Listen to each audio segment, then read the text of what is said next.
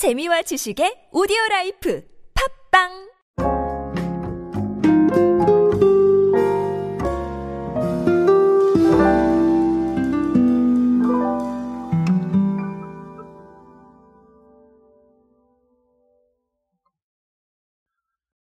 우리가 K컬처라는 단어를 사용을 합니다. 뭐 K팝도 있고 K드라마도 있고 아, 다양한 네, 이런 것들이 있겠지만 어, 이런 부분들과 함께 주목받는 게 있습니다. 뭐냐 하면 바로 한국어죠. 그렇죠?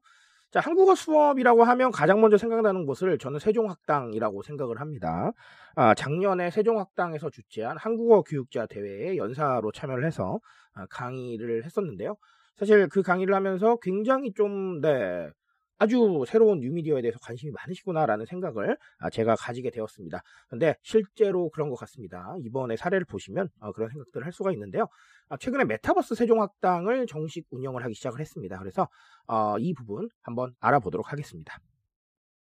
안녕하세요 여러분 노준영입니다. 마케팅에 도움되는 트렌드 이야기 그리고 동시대를 살아가는 여러분들께서 꼭 아셔야 할 트렌드 이야기 제가 전해드리고 있습니다. 강연 및 마케팅 컨설팅 문의는 언제든 하단에 있는 이메일로 부탁드립니다. 자, 어, 일단은 이 세종학당이 사실은 시범 운영을 하고 있었어요. 네, 그러다가 이제 정식 운영으로 어, 바뀐 건데요. 어, 네, 여러 가지가 있습니다. 예를 들면 한국어 수업이 진행되는 강의동이 있고요. K컬처를 체험할 수 있는 문화체험동, 그리고 대규모 행사가 열리는 행사동, 자, 이런 것들로 메타버스 캠퍼스를 만들어 놨습니다. 자, 그리고 한국의 일상생활을 체험하며 한국어 말하기 활동을 할 수 있는 마을 공간이 있는데요. 자, 여기에는 동대문 디자인 프라자, DDP라고 우리가 부르죠. 서울역, 한강공원, 뭐 광장시장, 자, 이런 한국의 대표 명소들이 마련이 되어 있습니다. 그래서 뭐 방탈출 지도 맵도 있다고 해요. 그러니까 경험할 만한 것들이 굉장히 많고요. 매월 순차적으로 계속해서 새로운 지도와 K컬처 체험 게임 콘텐츠를 선보일 예정이다. 이렇게 나와 있습니다. 자, 그리고 하나 좀 특이한 거는 정보기술 기반이 상대적으로 취약한 국가에서도 서비스에 이용이 없도록 배려를 좀 했는데요. 그래서 3D보다는 대규모 동시 접속자 수를 수용할 수 있는 2D 그래픽 기반의 무료 플랫폼을 선정을 했다고 해요. 자, 그래서 웹 기반으로 구성을 해놨기 때문에 인터넷에 접속할 수 있는 여건이라면 누구나 이용이 쉽게 가능하다고 합니다. 자, 아, 세종학당이 음, 새로운 플랫폼에서 또 적응을 해나가고 있습니다. 사실 웹3 시대에 대한 얘기들이 계속해서 나오면서 음, 올해는 특히나 아, 많은 기술들이 얘기가 되고 있죠. 자, 그런 상황이다 보니까 사실 메타버스가 다시 좀 주목을 받고 있는 것 같기도 하고요.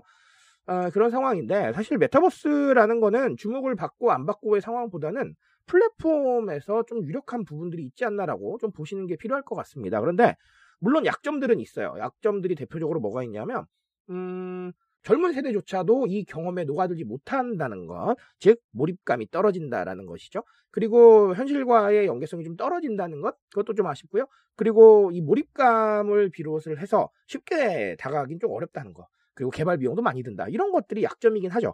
자, 그런데 이런 것들을 차근차근 해결해 나가겠죠. 우리가 새로운 기술들을 만났을 때 그 느낌이니까, 그렇죠? 자, 그래서 어쨌든 간 적응을 하는 부분이 필요하겠다. 이렇게 말씀을 드립니다.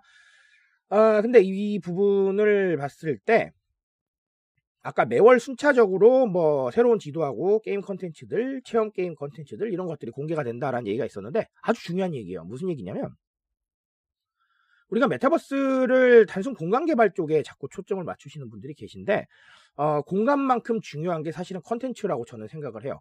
도대체 어떤 컨텐츠를 제공을 하고 어떤 독점적인 컨텐츠를 제공하고 이 컨텐츠가 경험 측면에서 어떤 의미를 가지고 이런 고민들이 조금 있어야 되는데 아, 이 컨텐츠에 대한 부분이 좀 부족하지 않았나라는 생각을 합니다. 그래서 어, 이 컨텐츠를 통해서 사람들이 계속 방문할 수밖에 없는 needs를 만들어줘야 되는데 사실은 네, 오픈하고 뭐 이벤트 몇 번 한다고 해서 그걸로 대중들의 관심을 측정할 수는 없는 거거든요. 자 그런데 그럼에도 불구하고 컨텐츠에 대한 부분들이 많이 부족합니다. 그래서 어, 이런 상황들을 좀 세종학당은 잘 본 것 같고요. 어, 우리가 조금 배워야 될 부분이 있지 않나라고 생각을 합니다. 자, 그리고 아까 3D하고 2D, 뭐 2D에 대한 이야기도 있었는데, 사실 접근성에 대한 부분들은 좀 신경을 써야 될 것 같아요. 사실 3D가 더 좋다, 2D가 더 좋다, 이런 말씀은 제가 못 드리겠어요. 자, 그런 건 아닌데, 어쨌든간 뭐 상황이나 어떤 needs에 따라서 굉장히 다양하게 생각을 해볼 수가 있겠지만, 어쨌든 접속하지 못하면 의미가 없는 거잖아요. 그렇죠? 그렇게 생각하시죠? 자, 그러니까 우리의 타겟 대상들의 상황을 봐서 결국은 접근성을 최대한 낮춰줄 수 있는 상황들이 필요할 겁니다. 그게 아니라 그냥 우리끼리 할 것 같으면 이거 왜 해요? 그렇죠? 아, 그렇기 때문에 어, 이 타겟 대상의 접근성 부분도 반드시 좀 고려를 하셔야겠다. 이 트렌드는 그렇게 바라보시면 좋겠다. 아, 이렇게 보시면 좋겠습니다. 자, 그래서 저는 메타버스를 권장하지도 않고요. 부정하지도 않습니다. 하지만 이 기술에 따라서 변화하고 있는 트렌드를 읽으시는 건 매우 중요하겠다. 자, 이렇게 말씀을 드리고 가겠습니다. 자, 어쨌든간 어, 세종학당은 적응하고 있습니다. 우리도 적응을 빨리 해나가야겠죠? 이런 데서 뽑을 수 있는 메시지 반드시 좀 알아두셔서 어, 조금 더 좋은 생각들 해보시기 바라겠습니다. 저는 오늘 여기까지 말씀드리겠습니다. 트렌드에 대한 이야기는 제가 책임집니다. 그 책임감에서 열심히 뛰고 있으니까요. 공감해 주신다면 언제나 뜨거운 지식으로 보답드리겠습니다. 오늘도 인싸 되세요 여러분. 감사합니다.